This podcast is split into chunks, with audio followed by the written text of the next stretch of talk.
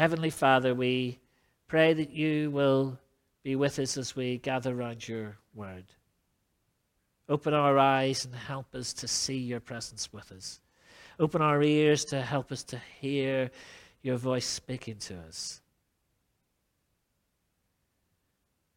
Make us aware of just how loved we are.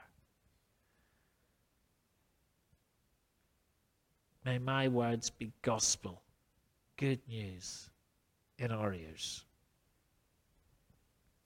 In Jesus' name, Amen. Michelangelo's statue of David in Florence is one of, if not the most famous statues in the world. It's a thing of beauty. It's 17 feet tall. It weighs almost five and a half tons. And yet it's made out of one single block of marble. And when it was made, it took 40 men four days to move it from the studio to where it stood originally, even though the distance it travelled in that time was only half a mile. But there's actually a few odd things about it. One is that it did not look as those who had originally commissioned it had planned it to look. It was far more normal in those days for David to be depicted at his moment of triumph over Goliath with a big sword in his hand and the giant's head at his feet. Donatello had a statue of, of David that was pretty much like that. And that was how David tended to be portrayed. Michelangelo broke the mold by portraying him, as a youth before the battle. But also, the other thing about it was that he wasn't the first person to work on this block of marble. Agostino di Duccio, Antonio Rossellino, and Donatello had all worked on it, but had given up on the block, considering it of poor quality and too brittle to be of any use. But in 1501, Michelangelo accepted the commission and worked for two years on it. And what we see today actually bears the marks of those previous attempts. There were some ad- aspects of Michelangelo's figure that he basically had to take given, mostly in and around this kind of the spread of the legs, although there's an indentation in one of the shoulders that was kind of there from when someone had worked on it previously. So he just built that into his work. And he, to a certain extent, even his different choice of pose was in part driven by things over which he had little control. If he had gone for the more active pose that sort of Donatello, for example, had used, they were right. It wouldn't have been much use. It would have actually threatened the stability of the statue. And that was one of the reasons why others gave up on it. But Michelangelo looked on that block and he saw it entirely differently. And in his imagination, he saw a way he could make this work. And he chipped away at the previously considered useless marble until he created a thing of beauty. Imagination is one of the most precious gifts God has given us as humans. It drives us forward. Look around you. Everything you see existed in someone's imagination before it became a reality. Progress is driven by two words more than anything else. What if? Entrepreneurs see the potential in an idea and said, What if someone made that? And it makes them rich. Social activists say, what if we just didn't accept that the world has to be like this? And work away at making it different, even when they face opposition to make it a reality.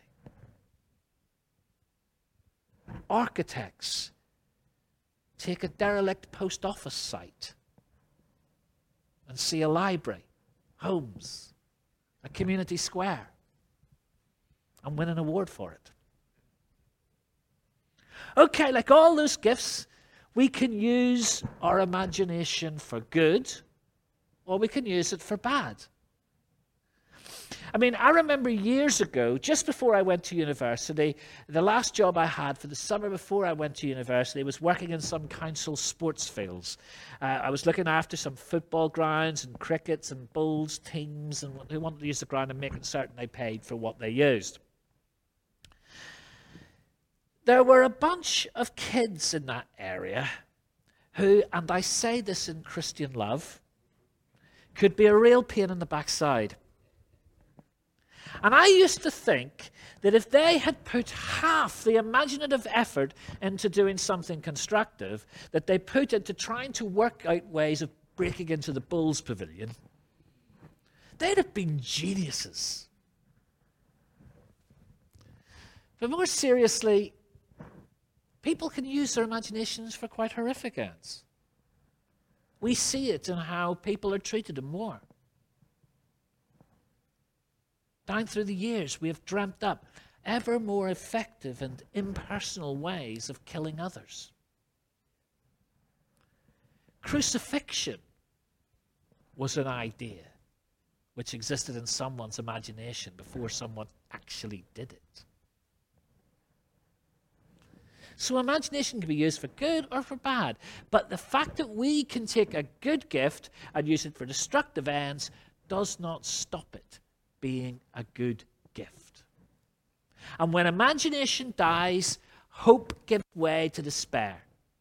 When we stop being able to see alternative possibilities, we feel trapped and beaten. When a football team is a goal down and huffing and puffing but getting nowhere, the commentator will sometimes say, it looks like they've run out of ideas. They can't see a way back into the game. And that's where loss or lack of imagination can leave us.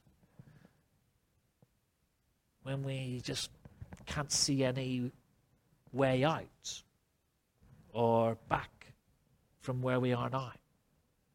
When we can no longer picture a positive future. And that's what we find in the story of Mary and Cleopas on the road to Emmaus. This is a story which has quite a few characteristics of the Michelangelo David story. A person not as expected, scars of what has gone before, despair, but a creative imagination bringing hope and beauty out of a terrible situation. We don't know much about them. In fact, I called them Mary and Cleopas, but we are not even 100% sure that one of them was called Mary. Like the only one, it only names, Luke only names Cleopas. But that character is often associated with a Clopas, who's mentioned in John's Gospel, who had a wife called Mary, who was standing near the cross of Jesus when he died. And Mary was quite a common name, and there are quite a few in the Gospels, particularly in the closing chapters. But it is actually possible that one of those two characters on the road to Emmaus was amongst the women who had gone to the tomb the, of Jesus with the burial spices, only to to, just to complete the burial rituals, only to discover the empty tomb. And there are some who would say that this story hints at a married couple. And it maybe says more about them than the story, maybe. But they say it makes sense of the situation when they encounter Jesus on the road. Luke tells us they were talking and discussing as they went along the road.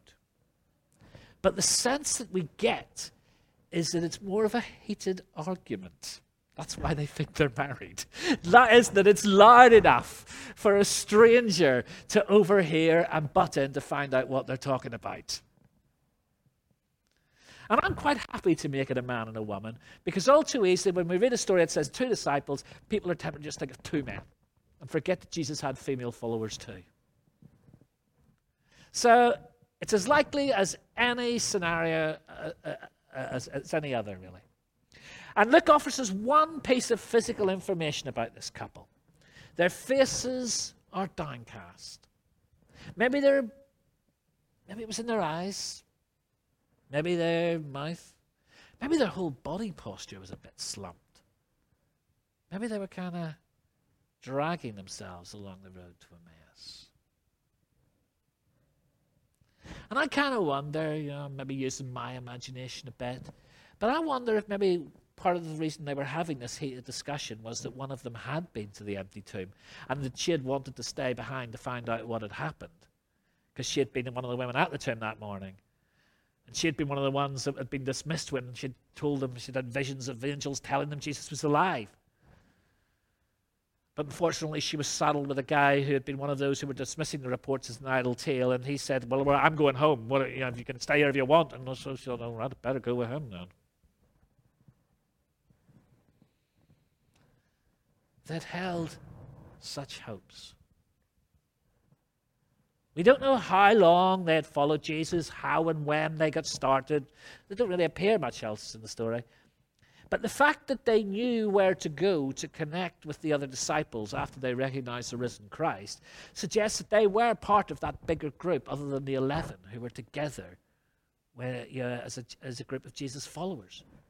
These were people who had seen the miracles. They had heard the stories. They had seen Jesus in action. They'd come to think that he just might be the one the people had, that had been waiting for down through the centuries. The one that God had promised. But they didn't think that way anymore. Their hopes had been dashed. They speak about Jesus entirely in the past sense, past tense. He was a prophet. He was a prophet, mighty in deed and word before God and all the people. It was a tragedy he had been killed because they had hoped he was going to be the one to redeem Israel. You can almost hear a derisory snort in the voice as they reflect on how foolish that hope had been.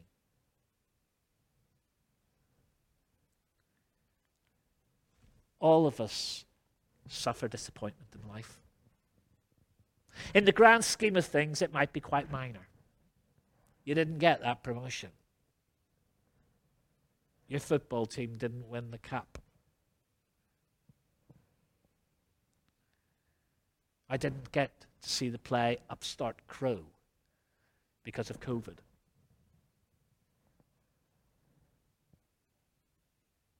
But they can be larger and more crushing things. People you trusted let you down. Marriages break down. Health fails. You had big hope for that venture, and it fell apart the company you worked so hard for had to let you go. You invested so much time and energy in something or someone, and it all went south. And we can start questioning everything. That life doesn't work out as we planned. And we might question our faith we might even question God. If God cares about us and supposedly in control, why would this have happened? And we might find ourselves slowly, or maybe not so slowly, detaching from God, from faith. We start drifting down a road away from where we need to be. That's what was happening with Mary and Cleopas. They were detaching themselves from the rest of the community. They were getting away from the scene that, where Jesus had died. And like so much of the, un, of the hurt in our lives, it was a product of unmet expectations. But the problem with unmet expectations is that quite often the times, those expectations were never going to be met, and nobody had promised they were going to be there. Jesus had never said anything to give them the impression that anything different to what had happened would happen. Quite the opposite, in fact.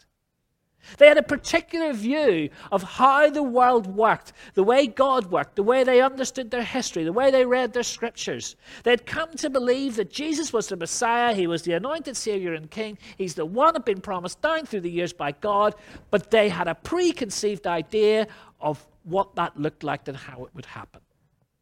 And Jesus was going to actively, decisively overthrow the Roman occupying power. He would set them free. He would get rid of that corrupt, collaborative temple authorities. He would get rid of that puppet king Herod, who, all those people that owed their positions to Rome. He would make Israel great again with a king like David on the throne. But all of that was just ripped apart by events the previous Friday. They'd seen him arrested tried, sentenced to death, mocked, beaten, bloodied, battered, nailed to a cross, facing the most painful and public humiliation the world had used its crooked, depraved imagination to think up so far. It was as far removed, far farther removed from expectations than Michelangelo's David had been as a statue. If this was a block of marble, there was no way you could chip at this story and come up with anything other than humiliating defeat. And then a, store, and then a stranger comes and meets them on the road. And he says, What are you talking about? And after initially expressing their surprise that the strangers seemed oblivious to events earlier that weekend, it all starts pouring out. And then the stranger responds, but in a surprising way. Because he sees their problem not as a crisis of faith, but a crisis of imagination. They were so blinkered by their perceptions and expectations that they couldn't see what had been staring them in the face as they'd read all those years and was now staring them in the face as they walked along the road to Emmaus. Three times in the last chapter of Luke, we read pretty much the same words. First at the empty tomb, and the words the angels speak to the women. They say this. If I can get this to move.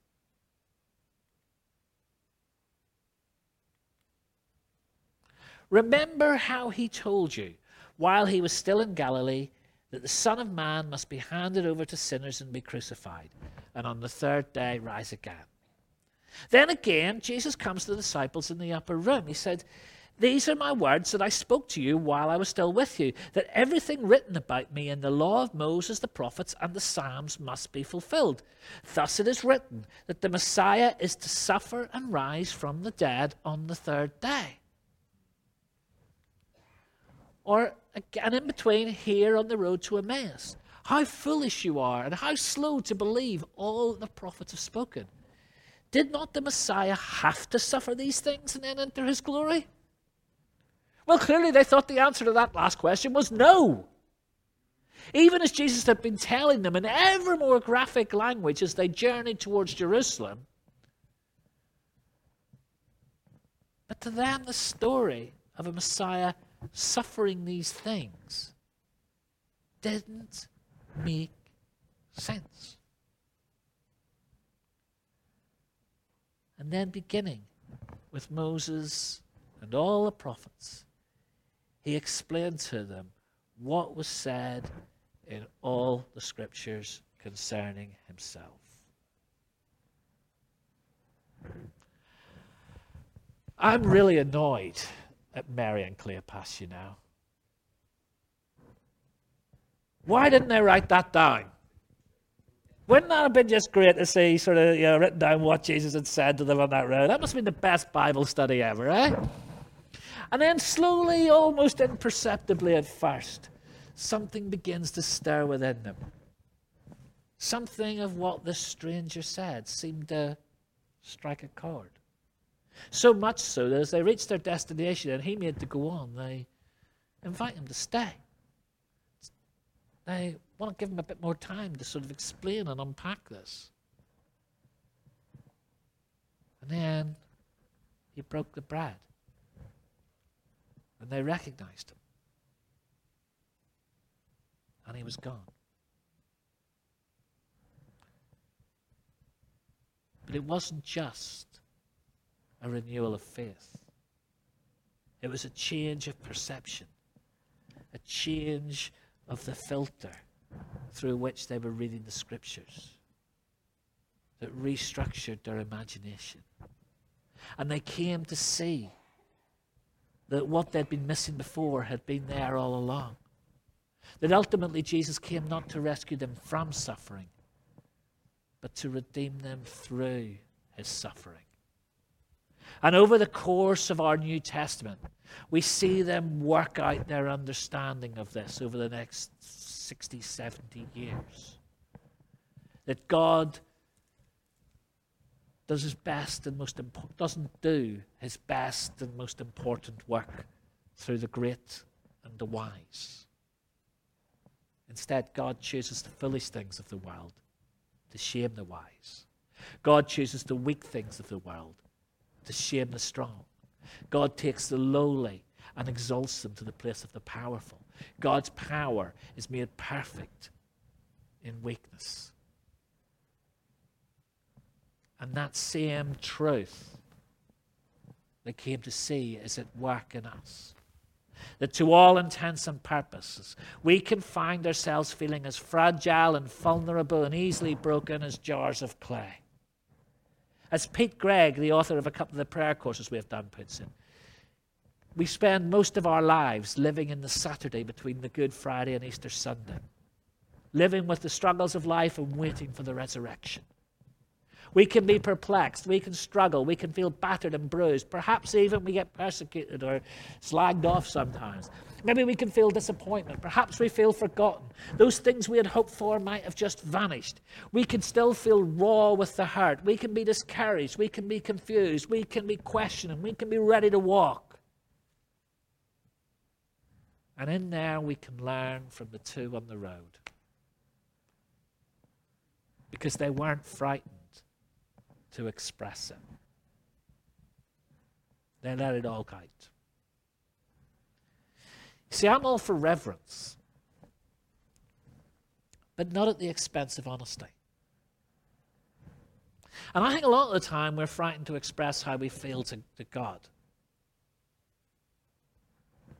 That we maybe treat him more. I think it was Jonathan Aitken used the image of God as the bank manager. You know, you don't want to say anything that's going to annoy him.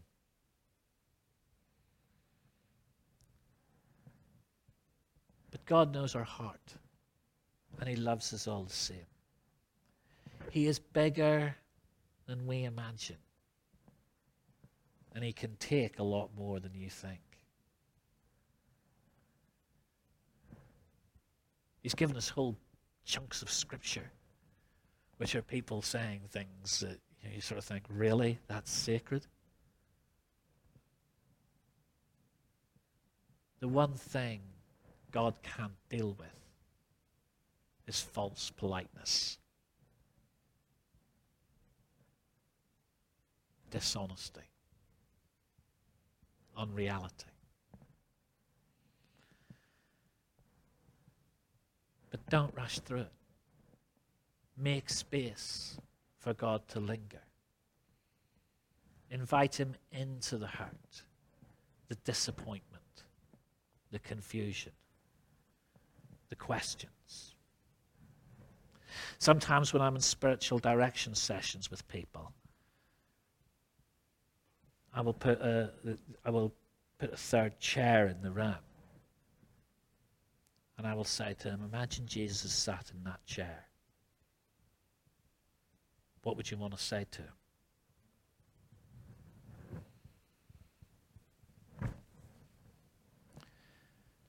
Be open to what he might say. Slowly, perhaps almost imperceptibly at first, something might begin to stir within you. A burning of the heart, a slow re engagement and rekindling of the imagination, a new perspective, a flickering hope something might be possible, even in the midst of all that hurts you.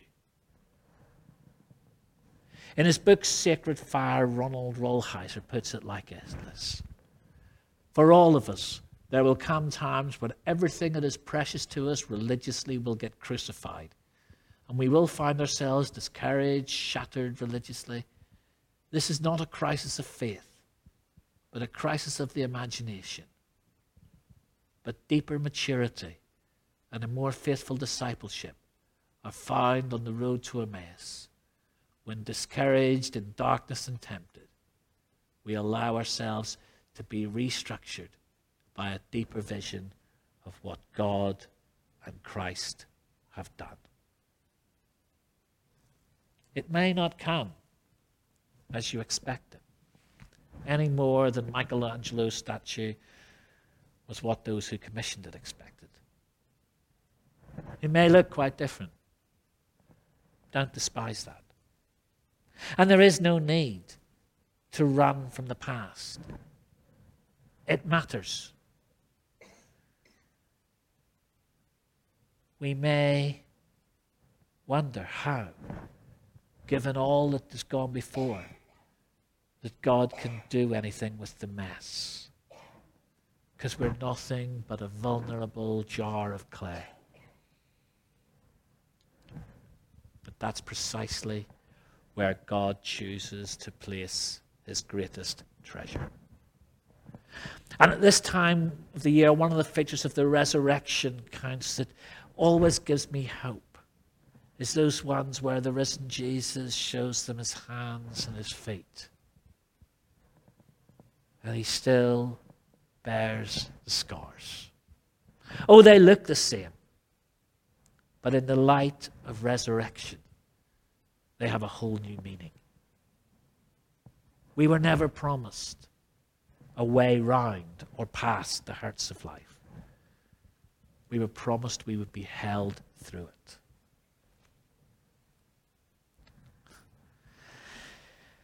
It isn't easy. It can hurt as things we cherished, trusted, relied upon, chipped away. We worry is there going to be anything left? But we're not alone. We're in the hands of someone way more skilled and with way greater imagination, even than a genius like Michelangelo. He is the one who has walked the road of suffering before us, who has paved the road to resurrection. May we allow him into our stories. May we walk with him. May we listen to him. May we invite him to linger with us. May he reveal himself to us. And may we find our imaginations re engaged and restructured by one whose power can achieve way more than we can ever begin to imagine.